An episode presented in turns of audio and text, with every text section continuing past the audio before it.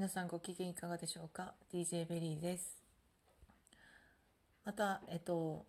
続きになるんですけれども、パート3、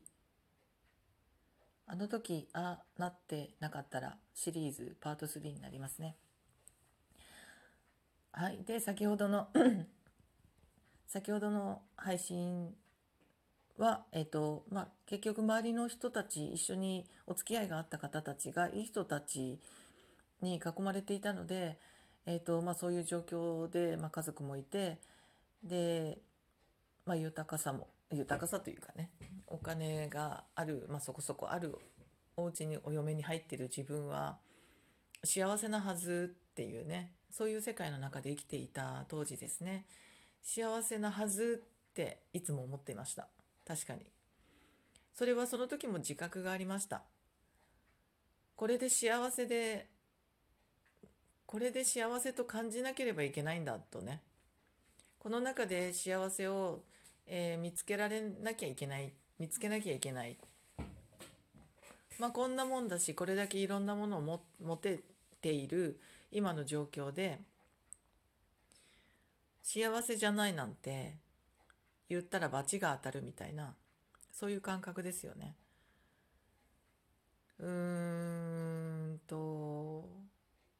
もう典型的な自己否定じゃないですか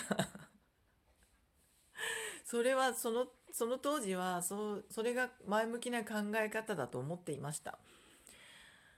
ので、それがベースですから、なんかおかしいと思いながら、いやいやおかしいってさって、どんだけのものあんた持ってんのって自分の中でいつも思ってるわけですよ。どんだけ贅沢言ってんのと、なんかおかしいって、そりゃおかしいよねって、あんた出てきたの貧乏なお家だよって。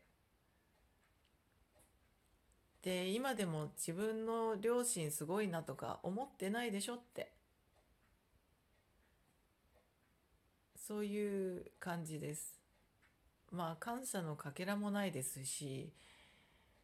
本当にね、今ならわかるし、おそらく今でも全然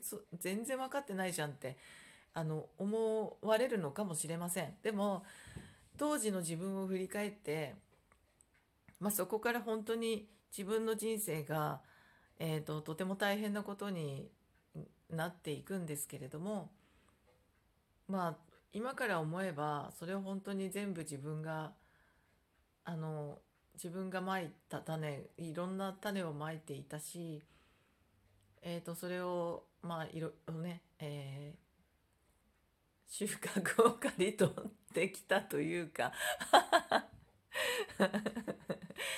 はい、まだ刈り取ってる部分はあるんですけれども、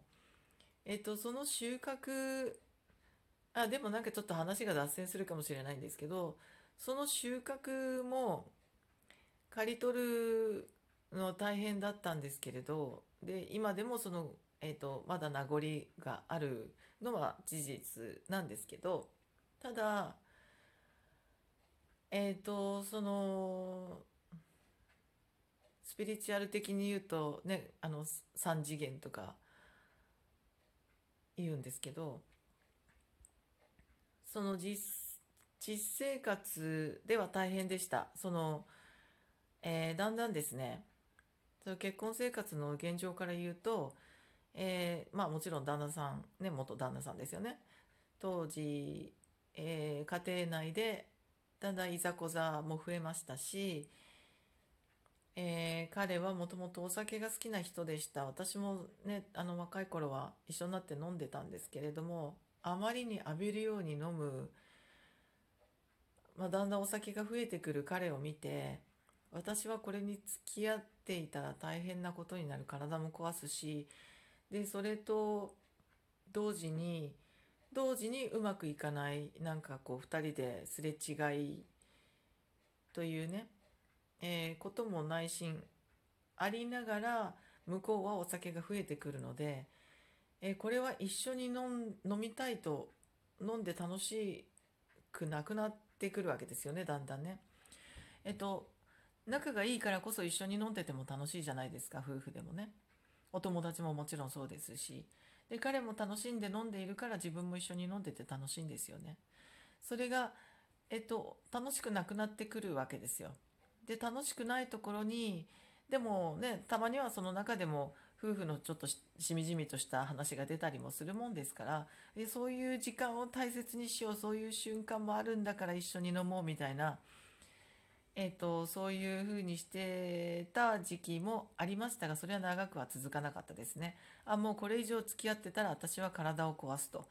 でましてこの人のいろんなところに賛成できなくなってる自分がいる、このすれ違いが大きくなってる自分ということで、これから先のことを考えれば、自分は何かしらこうね、ちゃんと、健康でいて、何かがあった時に健康に動けて、健康に判断ができて、自分なりにですよ、いい悪いではなくてですね、健康でいることが大切だっていう意識が芽生え、健康志向はもともと割とある方なんですけれど、ただそのお酒に関しては、そのどんどん量が増える彼を見て、どんどんそのお酒によってお酒に頼っていく度合いがものすごく急加速していったんですね。なのでまあ本当にアル中の状態になっていました、彼はどんどんと。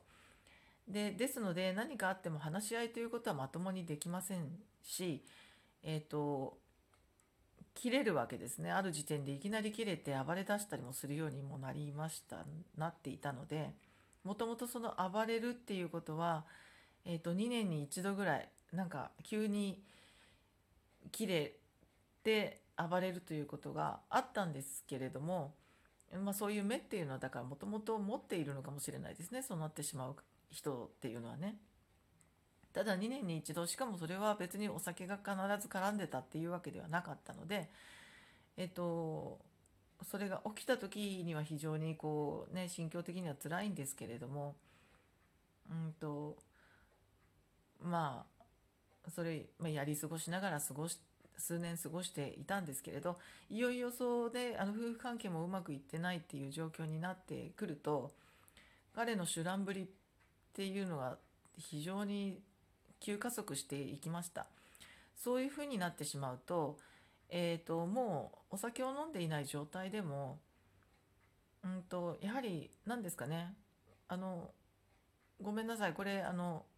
私が勝手に考えていることですが、やはりお酒を大量に飲んで、常に自分のことなり生活のことなり、全てにおいてお酒に頼った生活ですよ。もうそこまで飲んでしまっている人は本当にアル中ですよね。もう人生がお酒の上に出来上がっているほど飲んでしまっているので、普通の時に話していても大体わかるように私はなってしまいました。で、今、分かってしまうっていう要素があるっていうことはやっぱりそうなんですよねって私の中では腑に落ちてるんですね。知らない方でもこう喋っていると、この方は相当お酒を飲む、もしくは飲むことがあるっていう人生を送ってきた方だなっていうのが、その発想ですとか喋り方、言葉の選び方ですとか、反応、人が言うことに対しての反応だったりとかっていうところで、まあ見分けがつくというか、そういうふうになってもう今はしまっていますね。なのでそれは分かるのは私だけではないでしょうから、ですから本当に成功者の方たちっていうのはそのようにお酒に飲まれるということをしないわけですよね。お酒を飲まない方がもう結構多いんじゃないかと思いますね。それを口では言わないけど、健康のためだとか言って自分のきちんとした健康管理をきちんとされている方々が本当にやっぱり成功しているんだろうなと思うわけなんですね。なので私もそうやって飲んでないです。で、何が言いたいかっていうと、この次でも喋ると思うんですけど、結局そういう時期があって辛い時期もあり、今に至り一人でお仕事はしなければ、食べていくっていうのは現実的にはまだ今の状況では難しいのは事実なんですけれども、ただ今は一人でこう自分で配信しようと思ったらこう配信できるとかね、自由に生きているわけですよ。でそれを考えたら、このね、いろんなご時世がある今になって、もし状況で家の中に閉じ込められたら本当に地獄だっただろうなと思うわけですね。それは経済的なこととか、もうそれ以前の問題で、